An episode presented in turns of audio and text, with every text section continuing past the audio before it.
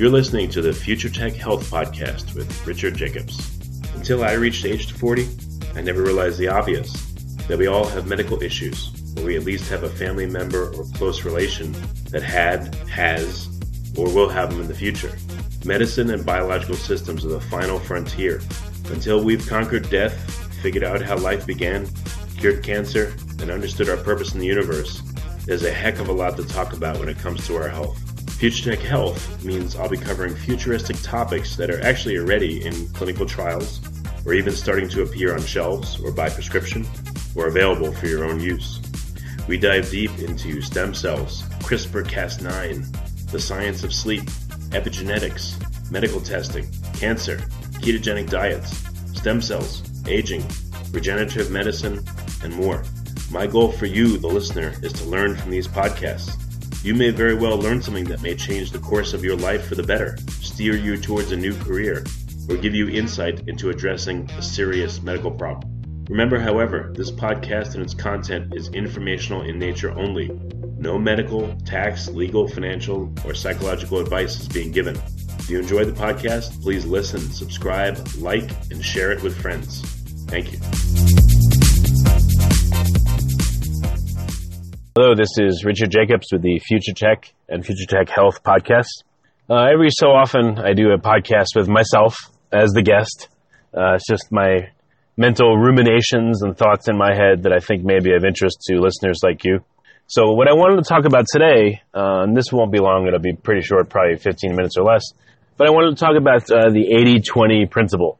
And I know that many people have talked about this to death um, but I found it to be a super useful principle in my life. And I've come up with some new stuff I think that uh, you'll find very useful. So the 80-20 principle uh, means that everything in life is lopsided or skewed. And this is my interpretation. So out of all the friends you have in your life, there's a few that you talk to far more often than all the others. So they're the, the 80-20 of your friends. You know, there's a, there's a huge skew in how you interact with them.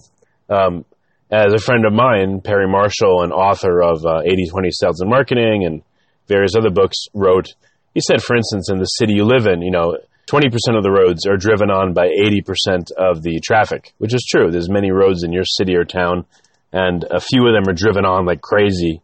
And a lot of the roads are actually driven on pretty infrequently. I'm not just talking about country roads, but, but side roads if you look at the patterns. So there's another skew for you. So why is this useful?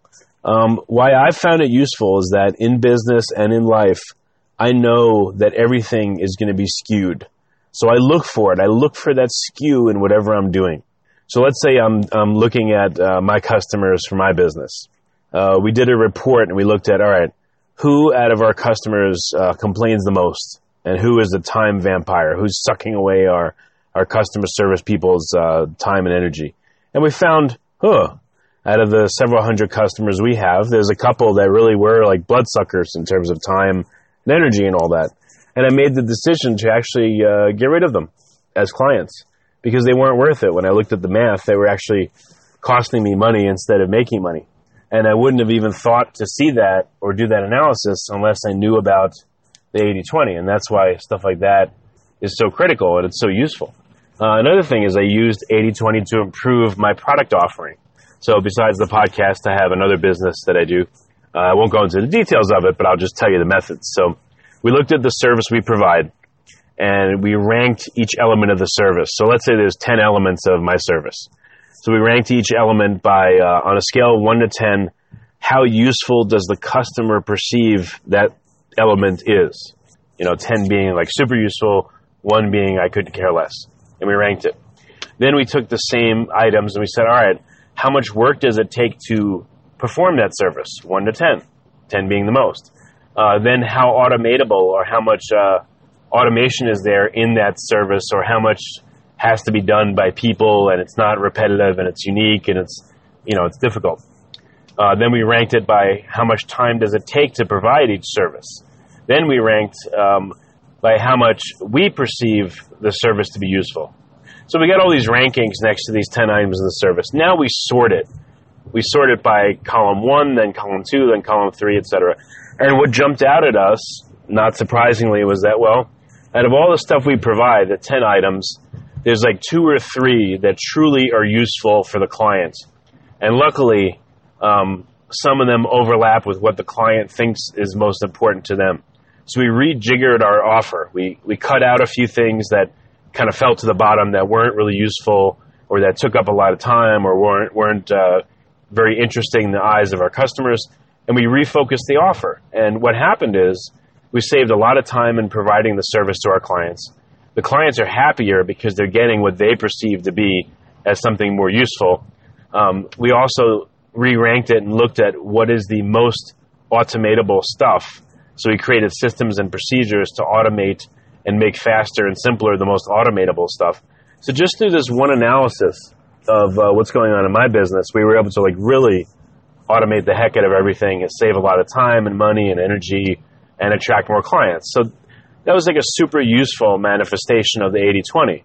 And whatever you do in your life, whether you own a business or you work in a business or, uh, I don't know, your, your daily tasks, whatever they may be, look at them with the eye towards where is the skew and how can I capitalize on it or how can I use it to improve myself. Again, spend less time on something or focus only on the happiest parts of something so there's a lot of things you could do with this principle, and that's why I wanted to bring it up. Well, here's another aspect of it that I think will be pretty new to people. So um, what I've seen in interviewing over 1,500 people, and in just being a regular person, you know, going to the doctor, the dentist, the chiropractor, uh, getting my taxes done, etc. In any profession, and here's the skew, about 95% of the people in a given profession have done just enough to become licensed or compliant with the profession. They don't learn anymore. They just sit there and they don't really work on improving themselves. And then about four and a half percent, they go further. They'll take extra classes, they'll read, they'll study, they'll want to improve themselves, they want to get good, and they do get pretty good at what they do. They're, they're very good. then about a half a percent, one half of one percent, these people are the true masters. They never stop reading, studying, learning, getting better and better and better, and they become like the true experts in whatever they do. And I found these people, I call them superhumans. Uh, there was a series based on superhumans years ago with Stan Lee, actually. But I, fa- I found a lot of these people. I found them in chiropractic, I found them in dentistry, I found them in uh, tax preparation, etc. They're rare. They're usually not good at marketing. Um, they're very eccentric, typically, you know, half crazy. They may be difficult to deal with but they are the best at what they do and they're amazing. I'll give you an example. So I, I went to a massage therapist. Uh, guy's name is Mike, and he was only like probably I don't know 23, 24 at the time. And I was talking to him about uh, continuing education credits for massage therapists. And I know the requirement to get is to get like 12 a year.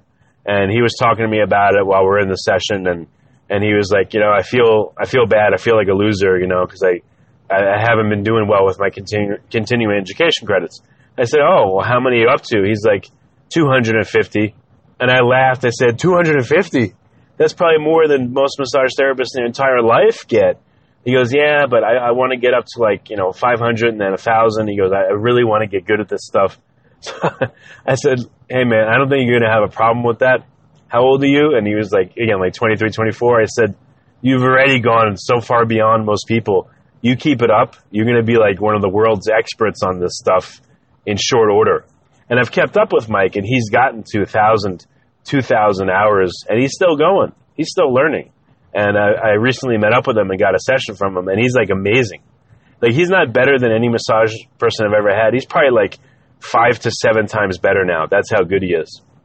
Well, there are these people in every profession, and here comes the skew. They're there. So if you know they're there, you can look for them. And that's a very empowering feeling to know that they're there and you can find them. Because guess what? Here's the other side of this 95, four and a half, half uh, analogy I've come up with. When you have a problem, when you have a tax problem, um, an education problem, a medical problem, uh, uh, whatever it is, do you have a 95% problem? Do you have a 4.5% problem? Or do you have a half a percent problem? Depending on the level of severity of your problem, that's who you need to find in your marketplace in order to help you. So if you've got, you know, God forbid, a really unusual, tough, or a terminal medical diagnosis, for instance, again, God forbid, I, I don't wish this on anybody. Um, a 95 percenter is probably not going to be able to help you. A four and a half percenter, yeah, but the half a percent person is who you really need to find. And unfortunately, that's not a tough, that's not an easy thing to do, but that's what you need. If you've got a really intricate tax problem, same deal. You don't want the 95% person. And chances are, at first blush, who you're going to find? You're going to find that 95 percenter. Uh, that's just, you know, it takes work and digging to find these people, these superhumans. So that's my insight for today for you. I hope this helps you uh, in your life. Any questions? Uh, you know, we welcome feedback. I, I, get some of it sometimes and not some other times, but uh, any feedback you have on this podcast or other ones, uh, please send us an email to support at futuretechpodcast.com. I always ask people to like and subscribe and listen in, and we're going to keep going. My personal goal, just so you know, is I've done about 1,500 podcasts. I want to see if in the next seven or eight years, if I can get up to 10,000. That's my goal. So we'll see if we get there. Thanks for listening in.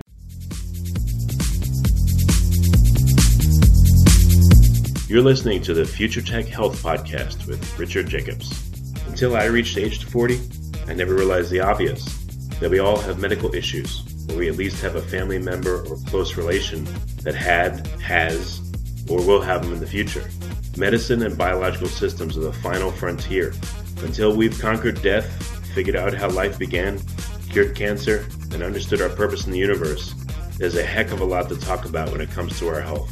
Future Tech Health means I'll be covering futuristic topics that are actually already in clinical trials, or even starting to appear on shelves or by prescription, or available for your own use. We dive deep into stem cells, CRISPR Cas9, the science of sleep, epigenetics, medical testing, cancer, ketogenic diets, stem cells, aging, regenerative medicine, and more. My goal for you, the listener, is to learn from these podcasts. You may very well learn something that may change the course of your life for the better, steer you towards a new career, or give you insight into addressing a serious medical problem. Remember, however, this podcast and its content is informational in nature only. No medical, tax, legal, financial, or psychological advice is being given. If you enjoyed the podcast, please listen, subscribe, like, and share it with friends.